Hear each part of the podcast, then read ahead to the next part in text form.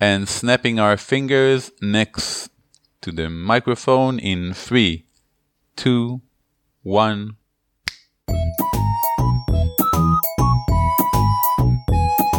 על כתפי גמדים. פודקאסט ישראלי על משחקי תפקידים.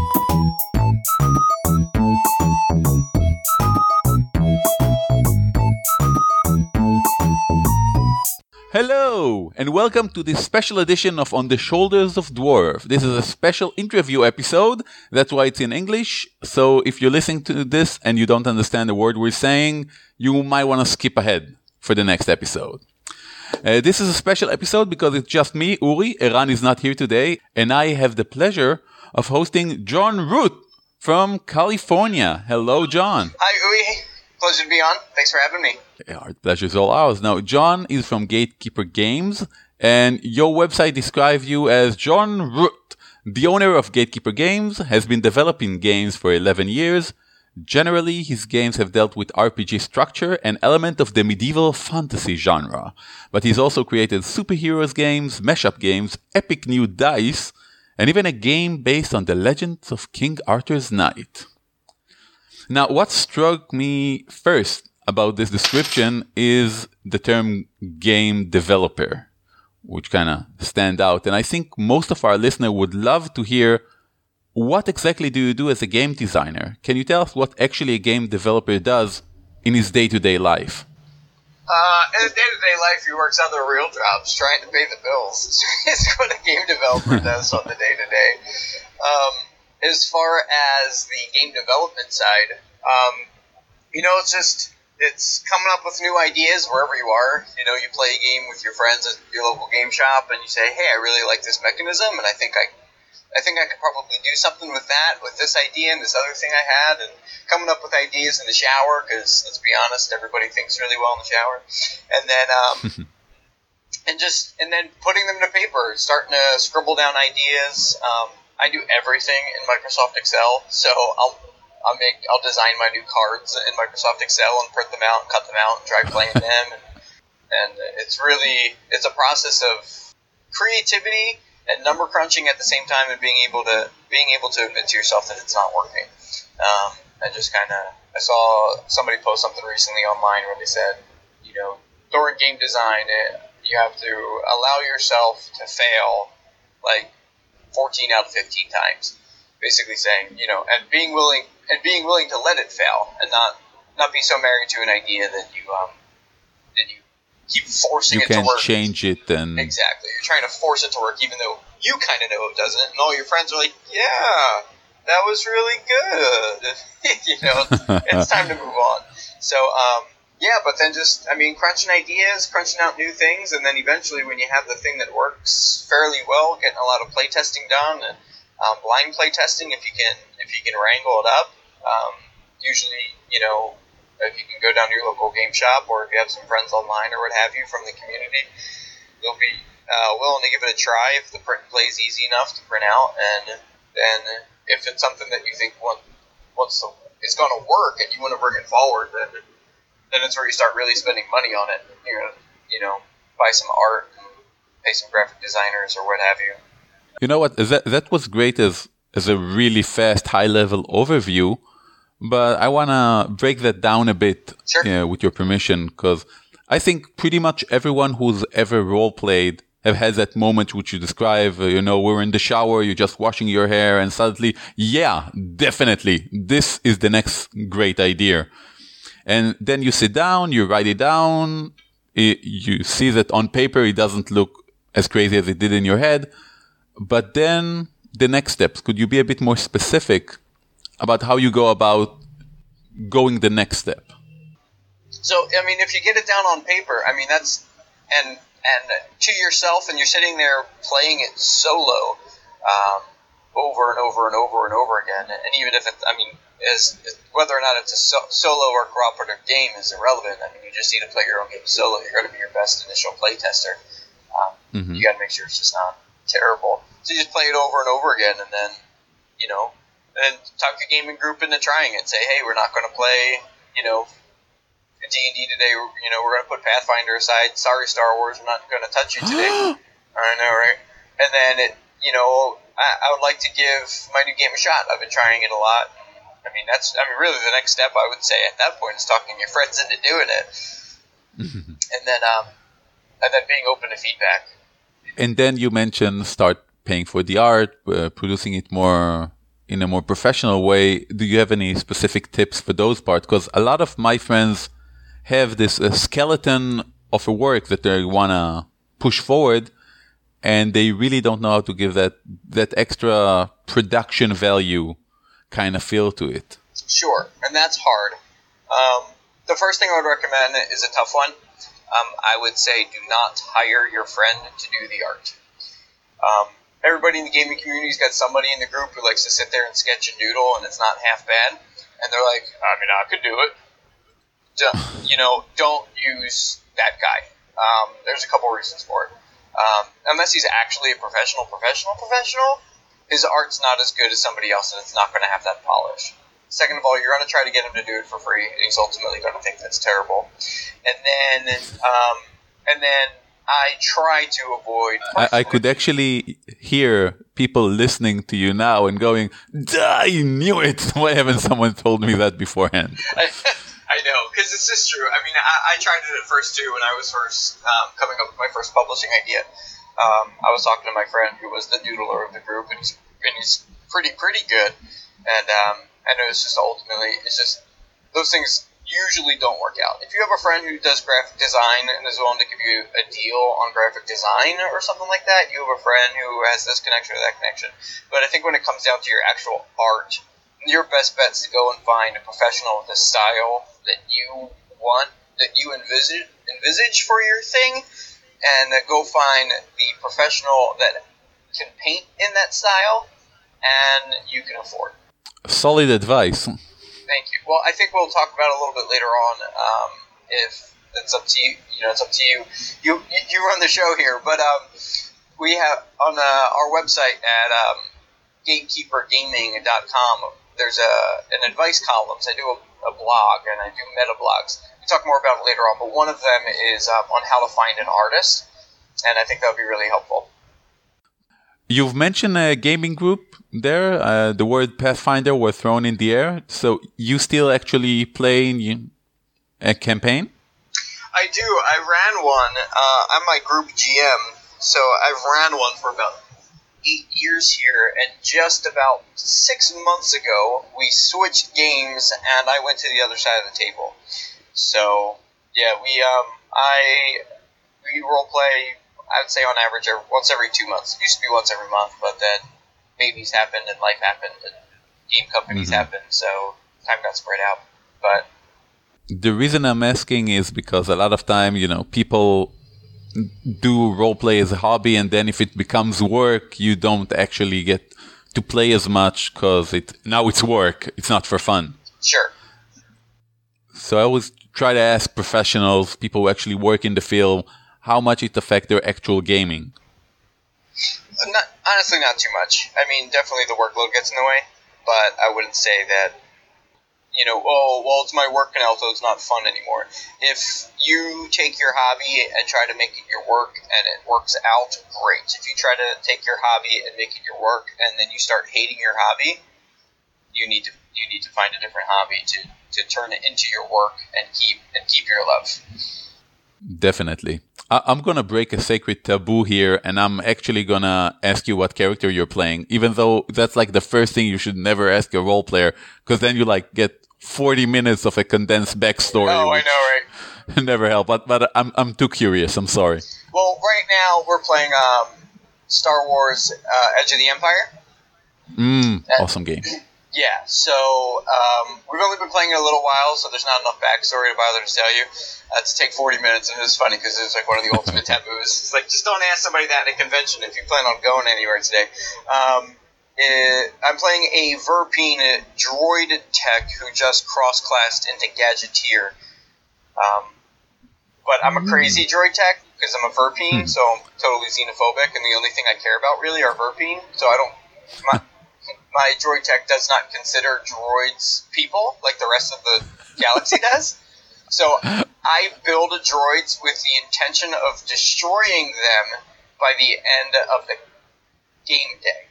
So I'll build a droid or steal a droid or rewire a droid, um, put a remote detonator inside of it, and then send it off to do a task for me and blow it up so that I can escape. kind of remind me of the alchemist class in uh, Pathfinder. You can do a lot of stuff, but they all blew up at the end. Yep. You know, I, I, I have to be honest. I probably shouldn't admit this, but uh, I've I've actually never had a chance to play Pathfinder. I've never done it. Uh, well, this interview is over, unfortunately. Hope for the best. No, I'm kidding. Uh, actually, um, I'm sorry. uh, pe- people are mad at me for saying this, but Pathfinder is not really different than playing D&D 3rd or 3.5 edition. It's just easier and nicer. Exactly. I mean, that's exactly what it was designed to be. It was designed to be 3.0 without the broken stuff that doesn't make sense. So that's intrigued me because 3.0s, never, 3 and 3.5, I mean, I just, they, they just don't interest me at all. There's no complexity. I like a lot what uh, one of uh, Paizo officials said about that. It says some. He said some people claim that Pathfinder is D&D 3.75, and we're not saying that, but only because of copyright ver- infringements. That's really. Yeah, no, I love I love D and D. I grew up on second edition and playing skills and powers and all that sort of stuff, and then homebrews that were totally based on the medieval fantasy RPG thing. I have my own system. I intend to publish one day. It's actually like the baby of the company that I've been building for 15 years, and um, but so I love that whole genre. I love D and D. But it's just those particular systems didn't work for me. I mean, you can color it any way you want, call whatever you want. The system's the system, you know. So you mentioned 15 years of starting the company. You're the owner of Gatekeeper Game and founder. Uh, you make games and dice. We're going to talk about dice in a, in a minute. How did you get from playing role-playing games and board games into actually, um, you know, getting into the business? It's actually a really neat story. Um, so I just mentioned I've been building an RPG for. It's actually got to be longer than 15 years because I started before, long before I met my wife. Now maybe it's about 15 because we've been we've been married for 10, so it's about 15 or 16 years. Oh, congratulations. Thank you very much. She's beautiful, and so is our little boy. Um, Ooh. So, and I built that game strictly to play with my friends. I had no intention of publishing. I mean, like it crossed my mind because it crosses everybody's mind, but it never really, it didn't really. You know what I mean? It was like, oh, that would be neat, Mhm. you know, but never really pursued it with any level of severity. Um, so I, it was just all. It was a love child. It was, it was my was, I enjoyed doing it. Um, my right brain and my left brain are they both work. I'm very creative and I like numbers, so it worked well to make an RPG system and and GM it and things of that sort. So, and then in it, it is super, super complex. That particular game system is an attempt to quantify reality. So that would mean to put a number or a statistic to everything you could possibly hope to do. So, Mhm. you know, I've I've played too many games. Um, usually modules. Modules, I think, are the worst because there's there's no creative freedom inside of a module. Um, if you don't go along with the story, the story doesn't work because it's rewritten. You know what I mean? Um, they're fun. They're fun for like sit down one shots. They're great for conventions and things like that. But I, I like long term campaigns. So please please don't get me wrong when I say that, that they're the worst. It's a very limited um, opinion for me. But um, so I played too many modules and other games or games with GMs who have said, "Hey, I want to do this or I want to do that," and they said, "Okay, that's not." Um, you can't do that because I don't have rules for it. And I was like, "Hey, I can't do it because you don't have rules. Can't you make something up? You know what I mean? So I attempted to quantify reality. If you want to kick down a door, I have stats for your kick versus the door. If you want to dig through the door with a spoon, let me know. If you have a uh, grade 9 super enchanted battle axe against the door, I have stats for that. Um, so that sort of thing. So it was it's so complex and so deep. Like I said, I like complexity. That um, Mhm. it was it afforded the capacity to create mini games. So from time to time, I would play a mini game, kind of like when you're playing like an epic video game, and all of a sudden it's like, hey, and now you're over here playing pinball. If you do well enough, and why am I playing pinball in the middle of this video game? You know what I mean? And it's like, but if you do well enough in pinball, you get a free special super item that you can only get by playing pinball. Okay, I'll play pinball. You know what I mean? But it's just like small side quest things. It's like playing the Final Fantasy games, and all of a sudden you're riding a chocobo and you're breeding chocobos. Why am I breeding chocobos? I don't know. It's fun, and you get stuff for it. So it's like a mini game. So I made a mini game that was a tower defense mini game for their characters, and um, they and uh, they loved it, but it took like three gaming sessions to get through one battle. Was still way too complicated. so I so I pared it down a, a, second time, and I pared it down a third time, and the third time I brought this mini game to the table. My one of my best friends looked up at me and goes, "Dude, just 20 minutes into playing this third version." Is dude, you need to publish this. And I was like, wait, really? And he's like, no, seriously, you need to publish this as a standalone board game. I took him at his word, and the very next day I created my first Kickstarter account. That game wow. is now the King's Armory. Uh, the King's Armory, for those interested, uh, we'll add a link, but it's basically a tower defense game, if you like that sort of thing, which I amazingly do. Uh, just you play it as a board game. It's awesome. Like it's my own game, so I'm not supposed to say that, but I'm that guy who like I do what I do because I love it. So I'm going to tell you that my own game is awesome because it is. Like you really have to try it. If you can find a copy, it's out of print. Sorry, but we hope to we hope to reprint this year. So if it is something you're interested in, you can find a copy. It might end up on uh, a 2.0 version on Kickstarter later on this year. I just want to say that, you know, don't take John's word for it. Go to boardgamegeeks.com where you need to check every board game before you buy. And this game gets a 7.3, which is a lot. Yeah. Uh, on, BG, I, I'm, I'm pretty proud of that rating. Um, on BGG, anything over 7.0 can be, can be treated as pretty good. Agreed. I just want to say you mentioned the. Uh, how modules are so, um, you know, single tracked and hard to follow. It's funny because one of our recent episodes was about uh, translating module between gaming mechanics. Um, actually, this is such a tease because you can't hear it because it's in Hebrew. Regardless, uh, we talked for like an hour about uh, the complexities of mechanics and how hard it is to accurately translate any module from one system to another. Maybe one day I'll publish mine then. My system, I've, I mean, this this is like almost childlike amusing over the last 10 years before I became a company. So this isn't like, hey, look how cool I think I am because I'm a company. This is like the childlike amusing that we all do when we're just building games. We're not trying to run a company. My system's so easy to read color um, there were times during like when the Harry Potter craze that I considered contacting somebody and being like, "Do you want a Harry Potter board game? Because I can make a Harry Potter RPG for you overnight." You know, because it's it's very easy to color. It's very easy to incorporate almost anything because there's already rules for everything. So there's epic rules for magic, and there's epic rules for combat, and there's epic rules for plant life. So it's like, so it's really, so it's a bit easier to bring a module in because there's a rule for it already. The hardest part would be building the characters because the characters are so detailed.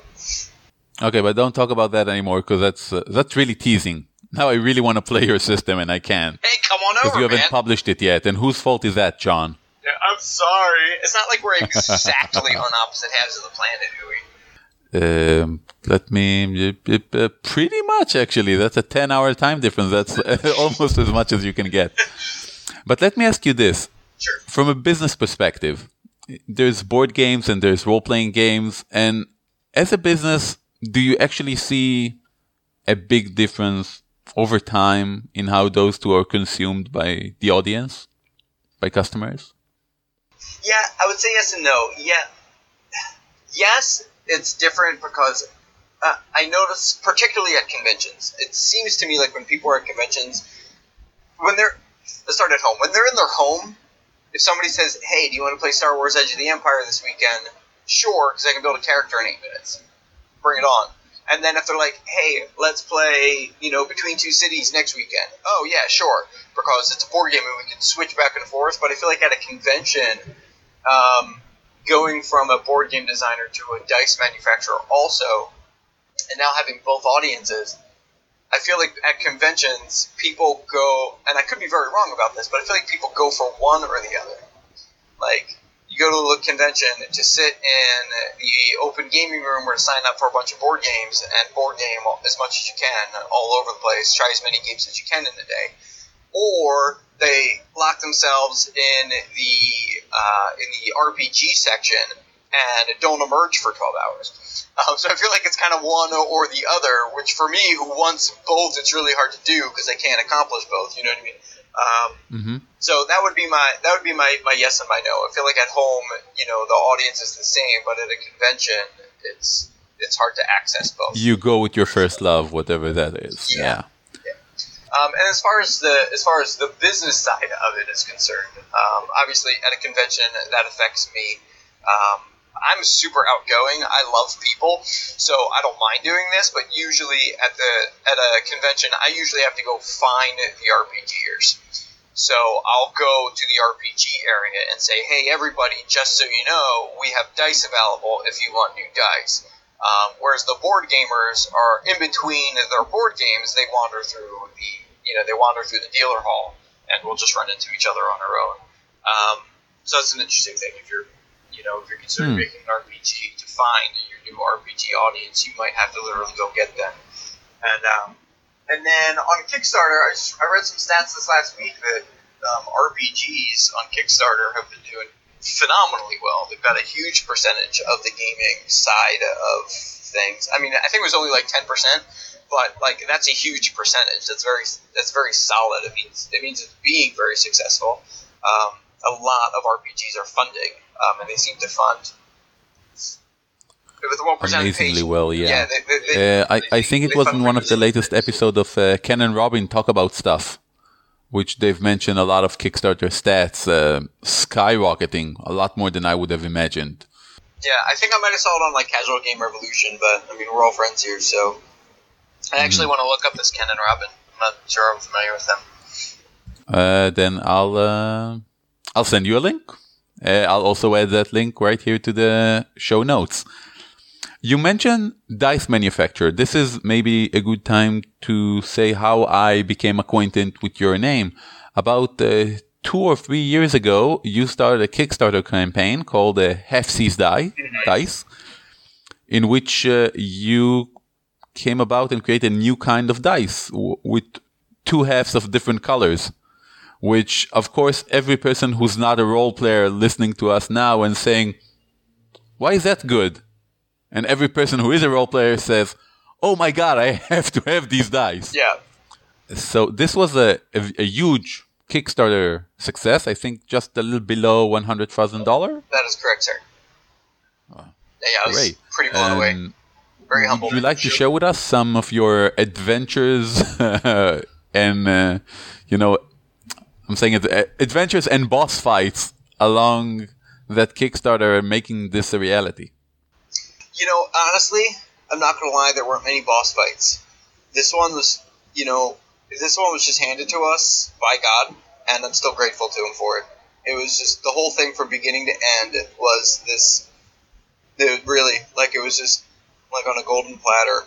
We um when we made the King's Armory, um, everything's been very organic. When I made the King's Armory, I promised, uh, which came before Halfsies Dice. Um, I promised the backers as our final stretch goal that I would include two tone polyhedral dice with the game because uh, King's Armor requires d20s for your for your heroes roll.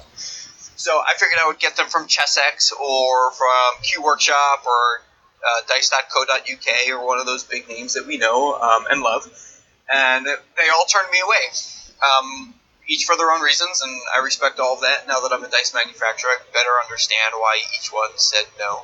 Um, they all turned me away, and I went to my I went to my manufacturer, um, Panda GM. Panda's great. You've heard the rumors; they are great, and they're getting even better. Um, so I went to them and I said, "Hey, you know, you quoted this on on my quote.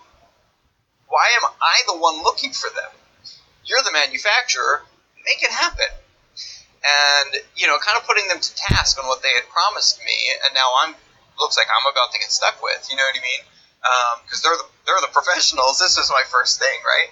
And um, and they did. They they went out and we worked together to invent dice that were two tone, but not the same thing everybody else is doing. I don't want to make. I mean, we could have made dice look just like Chessex's and swirl, but that's not the way the gaming industry works. People are always afraid of their copyrights. People don't steal copyrights. People don't do the same thing here. The community's so tight and everybody likes each other.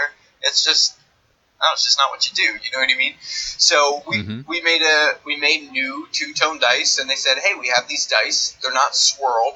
They're half one color, half the other. You know, tell me what you think. You know, and with a little bit of feedback, we made we made Halfsies dice, and I was like, literally, I kid you not. I, I, I literally fell on my knees and prayed. I was like, "Thank you, God, thank you," because one, it was an answered promise to I was able to keep my promise to my first backers, and that is huge to me. Being a man of integrity, a man of my word, is huge to me. I, I think it should be huge to everybody, uh, but it is to me. And um, and then we were only looking to make D20s for um, the King's Armory, um, but they had sent us full sets. So they sent us a D4, D6, D8, two percentile D10s, a D12, and a D20. And I was like, and that's I mean that was really why I hit my knees because I said, you know what, with with this here, I mean this in and of itself could be a whole new product line that sustains the company, you know, and takes care of my wife and my my, my wife and my son. You know what I mean? So I'm not I'm like I, I have no reason to act cool about this, like, and I don't have the right to take credit for it because I really feel like God invented it as these days. Somebody's going to take an issue with that who's not religious. If you're not religious, I totally respect you. Don't worry but this is this is my this is my experience with it, my very real experience. So um, yeah, so it was pretty exciting. And then when we took it to the Kickstarter, you know, we just we put the Kickstarter together, we put the video together, we took some pictures and said, hey, we've got these cool new dice, and they're not just an idea. We actually have prototypes, and we know we can make them. And heck, I'm obsessed with blue. If it were up to me, all the dice would be blue and something. So how about you pick the dice colors? This way I know what you actually want. So I picked the first three colors. I picked a red set, a blue set, and a green set, so that there would be something for everybody. And uh, we let the rest of the dice sets be chosen by backers.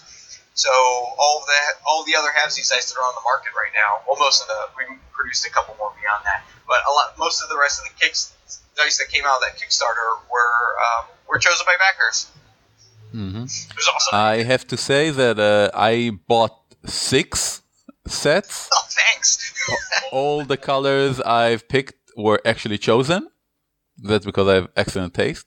And the funny thing is, I bought specifically one for every player in my current campaign uh, in a color befitting his character. Very nice. You have to make sure not Yeah. to kill their character before you deliver the gift. It wasn't easy. Uh, I'm, I'm not the DM there. We're playing Pathfinder. We're playing uh, Paizo Adventure Path, uh, Rise of the Runelords. Oh, okay. Uh, luckily, this is an adventure path because uh, that camp. It took about two years, I think, between the campaign end and when I got the dice. And luckily, because it's such a long game, we still have those same characters, only like 15 levels apart from uh, Oh the point of purchase. Uh, yeah, so Well, thank you guy. very much for making our game more interesting. You're welcome. Good job staying alive long enough.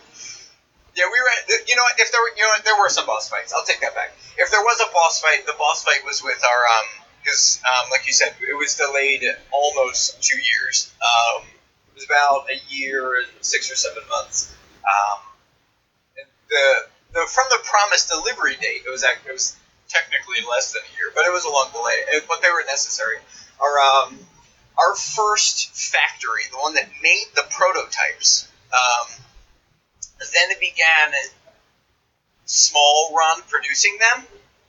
Before our Kickstarter was resolved, they began small run producing them and selling our designs on the Chinese black market. So we had to fire the first dice factory because we weren't going to have an exclusive product, which it was and it is and it should be, but they weren't honoring the copyrights, so we we had to fire them. And then we went to, uh, and then we had a three or four month process of vetting three other factories, and all three of those factories submitted dice to us. And we had to go through this one or this one or this one or this one, and then to pick the factory that would produce them. And I was nervous as all get out. And um, uh, but it worked out tremendously well. The new factory was uh, is was amazing and is amazing, and they're going to make our next run of Halfsies Dice um, uh, campaign that's actually launching in two weeks and a day. Well, by the time you're listening to this, it's probably live. Uh, if it will be, we will add a, a link to the show notes. Um, I have to compliment you here, John. Um, I, I had a few Kickstarters myself, and I've escorted and consult, consulted to a few others. And I always give your Kickstarter as a an example of how you should behave when updating your your backers Oh, you. because John sent um, a message every month, not not a lot more, not a lot less, and and I've checked that. That's uh, on average, it's exactly one update per month of saying exactly how things are progressing, what are the delays, what's the updated schedule, etc. Which was. Um, I have to say, it kind of surprised me a few minutes ago when you said there weren't any boss fights because I felt as a backer like a real living part of the project. And I remember quite a few bumps, like the story with the Chinese manufacturer. I, I recall another story in uh, France, I think, with a distributor. Oh my gosh. I prefer not to talk about that. It makes me upset. Okay, mo- moving on. It I'm just saying the there was a lot of boss fights. Just you know, all the distributors we worked with are great. It was with the um, with the fulfillment company. The, the whole thing ended well. You know what I mean? All's well that ends well. So it, when it all ended well, all the dice were produced. All of our backers got their dice as promised. Um, like I said, I do my best to be a promise keeper.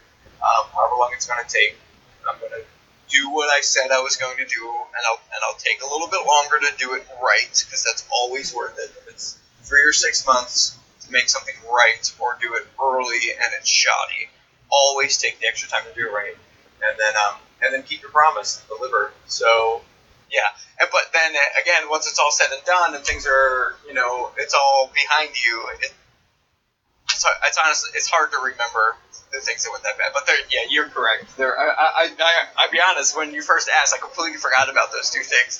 So it's probably for the best. But uh, yeah, there were those two boss fights. Yeah, with the from Company they spent. And for everyone who's listening and you're thinking, oh my God, Kickstarter is such a terrible idea. There's so many bad things, which uh, it's like giving birth. Uh, apparently you forget about all the bad stuff after a few months, but uh, there's a lot of them. Uh, John also wrote an advice column with a lot of good Kickstarter advice. If you ever think of publishing your own work, I highly recommend reading those. And of course, there will be a link in the show notes.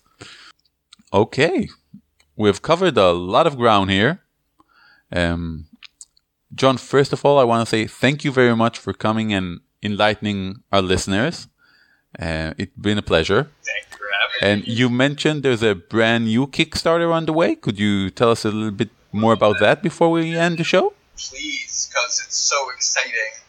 So, Halfsies Dice, what we've affectionately begun referring to, uh, this came from my backers. They started referring to the first Halfsies Dice campaign, the one we just discussed, as Halfsies 1.0.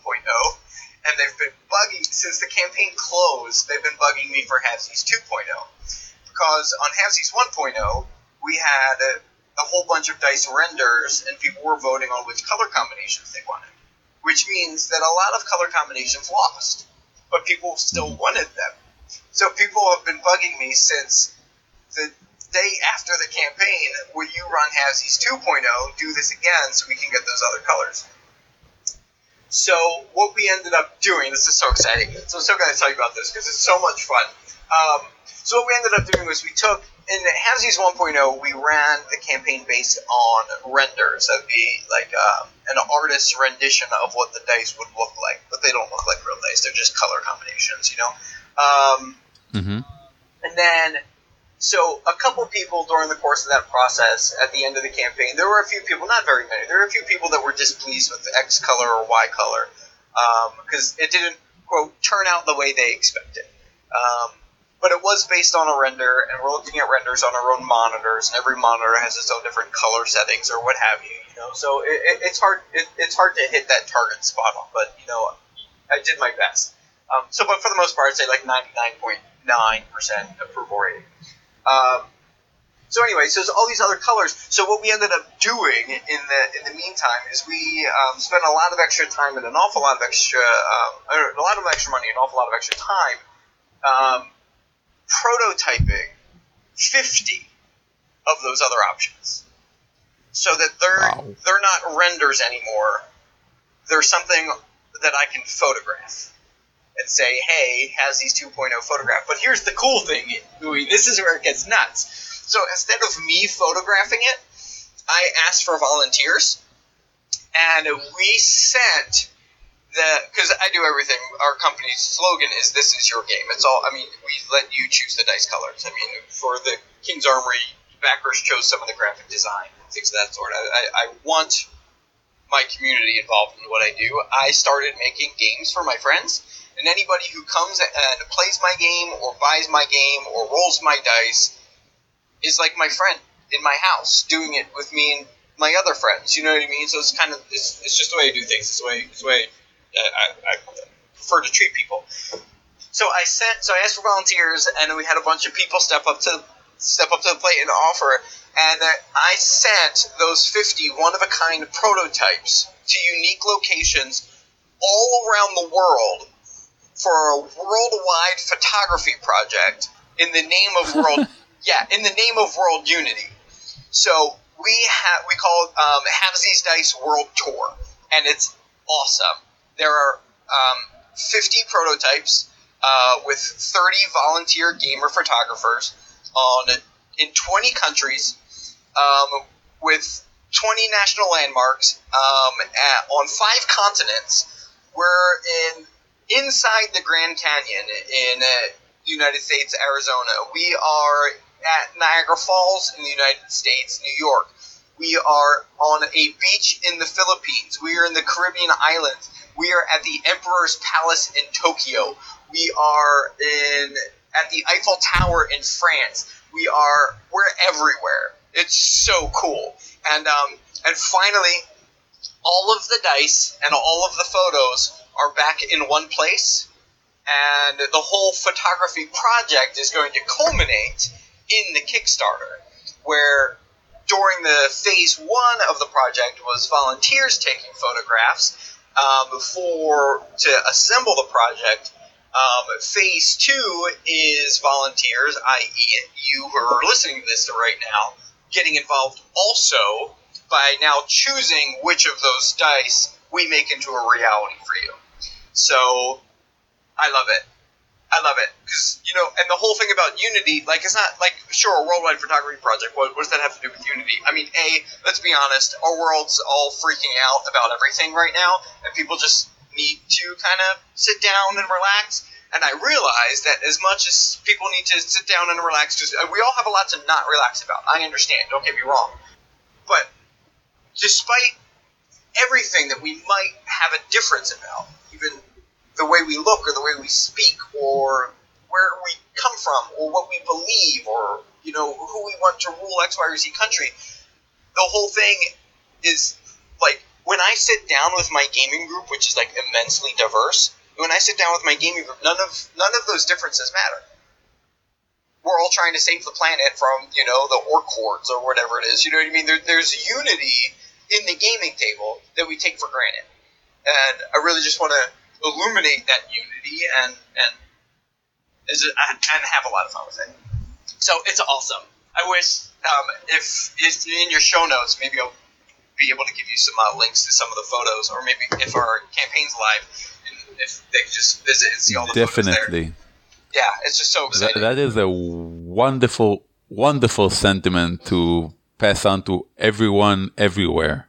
Uh, I think it's it's amazing that we indeed take for granted the fact that we can all put aside our, you know, daily struggles in order to pick up an imaginary sword and kill non-existing dragons. There's a lot to be said for that. Yep. Yep. Whew. Yeah, it's awesome. Well, John, thank you very much for being on our show. Thank you very much for having me. I hope the uh, Hey, and the dwarf we're a lot of good luck with well. Halfsies world tour. Oh, thank you. Thank you very much. חדשות ועדכונים! כשאורי לא כאן, אז אני זה שצריך להגיד את זה. ולמה אורי לא כאן? כי השבוע נולד לו בן. כן, לאורי ולמאיה נולד השבוע בן. קוראים לו רעם, והוא לוחם סלאש ברד סלאש כהן דרגה אחת. אתם יודעים, מהעבר סקילים של מגנימר. וזה אומר כמובן שאורי לא היה זמין להקלטה של פרק חדש, הפרק ששמעתם עכשיו הוקלט לפני שבועיים במיוחד לקראת מה שקרה השבוע, ואנחנו לא יודעים מתי הוא יהיה זמין שוב בו בזמן הקרוב. הרבה ברכות, איחולים, שמחה ואהבה למשפחת, ובכן בר למעשה, לילד קוראים רעם בר. ואני מציע שגם אתם תשלחו לי אורי ברכות, הוא מאוד ישמח לשמוע אותם, הוא, זה יעשה לו את היום, זה יעשה למאיה את היום. לילד שלהם זה לא יעשה את היום כי הוא עדיין לא יודע לקרוא אבל בעוד כמה שנים הוא יהיה נרגש לראות את הדברים ששלחתם להורים שלו. אפשר לעשות את זה דרך פייסבוק, אפשר לעשות את זה דרך גמדים את rolpe.co.il או שאפשר לעשות את זה עם יוני דואר ותותחים, כל אחד והדרך שבה הוא מעדיף. חדשה מאוד משמחת אחרת היא שעד ארבעה שחקנים קיבל רישיון רשמי מפינקל להוציא מוצרים של עולמות פראיים.